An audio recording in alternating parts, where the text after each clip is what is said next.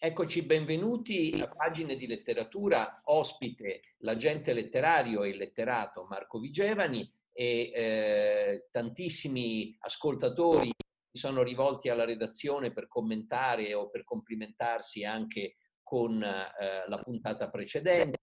questo esperimento di letture attraverso un commento audio. Oggi Marco ha deciso di parlare di un racconto lungo di Tolstoi, La sonata Kreutzer, e eh, lascio subito a lui la parola e lo ringrazio di averci donato un pochino del suo tempo e, e per raccontarci qual è eh, e che cosa significa una delle sue letture preferite. Grazie. A te la parola Marco. Buongiorno Guido, buongiorno agli ascoltatori. Eh, quest'oggi volevo appunto chiacchierare della sonata Kreutzer, perché la sonata Kreutzer ehm, è un eh, classico molto anomalo, eh, in quanto è un classico in qualche maniera ripugnante e vi dirò eh, poi perché. Vi dico la storia molto brevemente, è un racconto di un centinaio di pagine eh, che Tolstoi scrisse nella seconda parte della sua vita, quando aveva abbandonato diciamo, la morale comune eh, per seguire una forma che oggi chiameremo fondamentalista di cristianesimo oppure nichilista, comunque molto radicale, eh, lontana da tutte le chiese che seguiva solo l'insegnamento eh, di Gesù in una maniera, eh, come vedremo, assolutamente radicale e contraria alla normale vita delle persone, eh, tanto che nella seconda parte della sua vita si allontanò sia dai figli, come è noto, sia dalla moglie Sofia Tolstaia. Eh, questo, ehm, questo, racconto lungo, che è stato scritto appunto nella seconda parte della sua vita, intorno al 1880, giù di lì, adesso non vi so dare in questo momento la data precisa, mi perdonerete, eh, è un racconto in treno. Siamo in uno di questi lunghi viaggi in treno che si facevano negli, in quegli anni in Russia, dove ci si poteva passare dei giorni interi per andare da una località all'altra, in questi treni in cui si beveva, si chiacchierava, si conoscevano le persone, eh, si intrecciavano rapporti, forse anche amori. In questo caso un viaggiatore eh, dal nome di Posnichev eh, si eh, confessa a un altro viaggiatore durante un viaggio di notte. Eh, è un uxoricida, quindi ha ucciso la moglie, il suo caso è diventato famoso, è un eh, appartenente alla classe agiata, è un nobile, è un piccolo proprietario terriero, quindi diciamo appartiene alla classe a cui apparteneva Tolstoi, che anzi era eh, un grande proprietario terriero, ehm, e racconta eh, come è arrivato a uccidere la moglie e che cosa soprattutto ha tratto dall'uccisione della moglie. In breve il racconto è il racconto dell'innamoramento, mm, del matrimonio, della nascita dei figli, finché eh, compare eh, sulla scena un eh, dotatissimo eh, violinista che mh, comincia a introdursi nella casa di Posnicev e ehm, ad accompagnare la moglie che è una pianista dilettante di una certa bravura. Eh, e eh, una delle sonate, anzi la sonata che eh, rivela eh, a Posnicev nella sua mente il tradimento della moglie, appunto la sonata Kreutzer, che vi consiglio ormai con, eh, con i mezzi a disposizione in un computer si può allo stesso tempo leggere eh, il racconto, la sonata Kreutzer e ascoltare anche la sonata Kreutzer che è altrettanto sconvolgente nel racconto se la, se la ascoltate, ascoltate bene.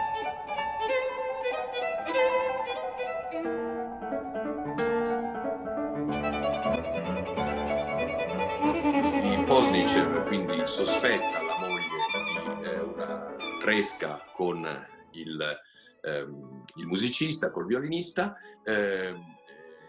torna da un viaggio di lavoro precipitosamente, trova i due che stanno musicando e eh, uccide, uccide, la moglie. E qui, fin qui, è il racconto molto semplice. Ma la cosa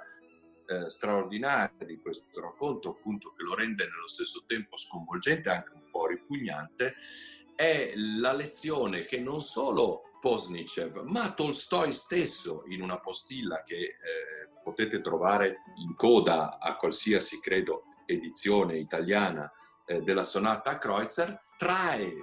dal rapporto con la moglie, dall'uccisione della moglie, di cui peraltro si pente perché si tratta di un omicidio, trae queste sconvolgenti conseguenze, e cioè che l'amore è sopravvalutato, in particolare l'amore carnale è una cosa maialesca, come la definisce,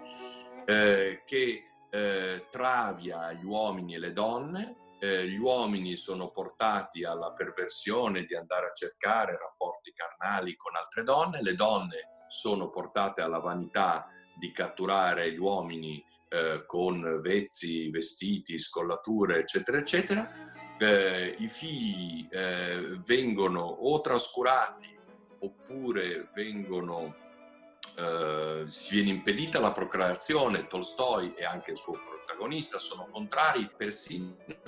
ai mezzi di contraccezione che venivano usati allora. Eh, e nella postilla, nella postilla eh, Tolstoi spiega il suo punto di vista, cioè secondo lui, eh, nonostante eh, che diciamo, la natura ci abbia portato all'istinto sessuale, alla procreazione, eccetera, eccetera, eh, chi segue l'altissimo ideale cristiano dovrebbe astenersi. Eh, e se non può astenersi dovrebbe eh, sposarsi soltanto per la procreazione dei figli e poi essere casto anche nel matrimonio. Tutto il resto, dice, è una assoluta perversione rende schiave le donne e perversi gli uomini. Allora voi potete immaginare che nei nostri tempi leggere un testo di questo genere, che non solo è un testo di fiction, diremmo oggi, ma è un testo in cui alla fine l'autore stesso dichiara ehm, di essere perfettamente d'accordo con il suo folle personaggio, perché Posnicev, e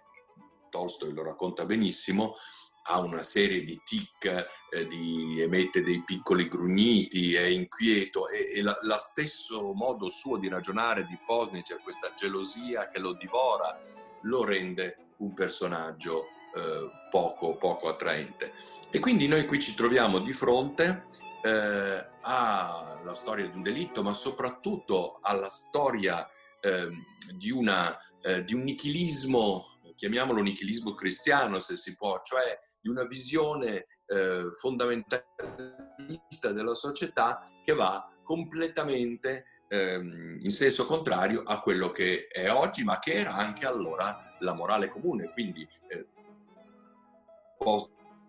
diceva contro il matrimonio, contro l'innamoramento, eh, è appunto come Tolstoi eh, nella sua stessa vita, mh, contrario a qualsiasi delle norme che regolano eh, i rapporti sentimentali, amorosi sessuali tra le persone. Tant'è che, come vi dicevo prima, nella seconda parte della sua vita, Tolstoi rinuncia a tutte le idee che aveva espresso nei capolavori di Anna Karenina, Guerra e Pace, eccetera, e si estranea sia dalla moglie che dai figli. C'è una rottura fortissima, diventa una specie di ehm, asceta, eh, asceta cristiano. Ma la cosa interessante leggendo un classico di questo tipo è che non ci può essere immedesimazione, no? Eh, qui torna l'idea aristotelica della catarsi, cioè che nella letteratura noi non solo accettiamo delle cose che non accettiamo nella eh, vita eh, quotidiana, nella nostra vita normale, ma addirittura i sentimenti negativi, eh, ripugnanti, eh, che vanno contro le nostre convinzioni, che vengono rappresentate in letteratura, se vengono rappresentati in maniera artistica, provocano una catarsi, quindi una purificazione dei nostri sentimenti. E il, ehm, la sonata Kreutzer è davvero una dimostrazione perfetta di eh, questa teoria aristotelica famosa della catarsi che era stata eh, che era stata pensata da Aristotele eh, per la tragedia, ma che naturalmente è valida per qualsiasi tipo di letteratura. Quindi se noi incontrassimo Posnicev nella vita eh, quotidiana e fossimo eh, assillati dal suo racconto folle e criminale eh, durante un viaggio in treno, anche se i viaggi in treno oggi purtroppo non durano più così tanto, eh, ne saremmo assolutamente respinti. E invece nel racconto di Tolstoi eh, ne, siamo, ne, siamo, straordinariamente attratti, anche perché Tolstoi, essendo quel magnifico, straordinario scrittore che è, ci racconta anche eh, non solo un dramma della gelosia, ma ci racconta in questo lungo racconto o piccolo libro, piccolo romanzo, eh, ci racconta anche il potere straordinario della musica. E in questo senso, anche qui, eh, Tolstoi eh, dice che non si dovrebbero ascoltare eh, musiche come la sonata Kreutzer di Beethoven, se non in condizioni particolarissime, perché la musica sconvolge, la musica ci fa pensare quello che non vogliamo pensare, ci fa sentire quello che non sentiamo. E qui addirittura viene in mente un altro grandissimo eh, filosofo eh, greco, cioè Platone, che diceva eh, appunto che la musica è travia, la musica non dovrebbe avere eh, posto nell'ordinamento delle cose umane e anche nella società, nella società ideale la musica non ci dovrebbe essere perché appunto eccita le passioni. Come potete capire in quest'idea tardo tolstoiana dell'ascesi e della rinuncia a qualsiasi forma di amore, sia sentimentale, perché i sentimenti altro non sono che una, eh, un travestimento dell'amore carnale, maialesco, come lo chiama proprio eh, Tolstoi in questo libro, capite eh, che eh, anche la musica è, è, responsabile, è responsabile di questo. E poi l'altro motivo per cui io trovo molto interessante leggere un libro come la sonata Kreutzer è che penso sempre di più diventando grande o diventando vecchio come volete, che bisogna leggere dei libri contrari al nostro eh, sentimento. Cioè, io credo che i libri più interessanti che possiamo leggere sono quelli che hanno una visione del mondo molto lontana eh, dalla nostra. Libri in un certo senso per noi scandalosi perché ehm, non ehm, ci lisciano secondo il verso del nostro pelo, ma ci vanno contro pelo. E vedrete che la sonata Kreutzer, eh, è una lettura, come dicevo, piuttosto breve, ehm, è un libro assolutamente che va contro tutte le nostre idee ricevute. Ecco Marco, grazie e se permetti avrei una domanda. E eh, scusa, ma dal ritratto che tu fai, sia del, di questo racconto lungo di Tolstoi, sia dell'autore, in pratica ne esce il prototipo di uno scrittore che contemporaneamente può essere un grandissimo scrittore, ma anche una persona, non dico spregevole, ma piuttosto disumana o arida o, o deviante per certi aspetti. È così? Assolutamente sì, eh, c'è anche un bellissimo libro che io non ho letto ma che mi riprometto di leggere, che sono i diari di Sofia Tolstaia, eh, Sofia era molto più giovane di Lev Tolstoi, ebbero una vita felice fino più o meno agli anni 60-70. Poi eh, Tolstoi ebbe questo, questa visione insomma, dell'ideale cristiano, dà delle bellissime pagine sull'ideale cristiano, e che lo allontanò completamente dai figli, perché naturalmente non approvava l'educazione dei figli, eh, l'educazione nobiliare, non approvava il fatto di essere proprietario di terre e quindi voleva rinunciare, ha rinunciato ai suoi diritti d'autore e naturalmente non voleva nemmeno avere rapporti con la moglie perché si doveva vivere in completa castità e non solo castità, ma direi freddezza sentimentale. Ecco, quindi certamente ci sono due Tolstoi eh, il primo Tolstoi è il grandissimo narratore che tutti conosciamo, Caucaso, Anna Karenina, Guerra e Pace, eccetera, eccetera. C'è un secondo Tolstoi che è sempre grandissimo scrittore e che diventa anche eh, una specie di guru, eh, di guru cristiano, di guru fondamentalista cristiano, no? diventa vegetariano,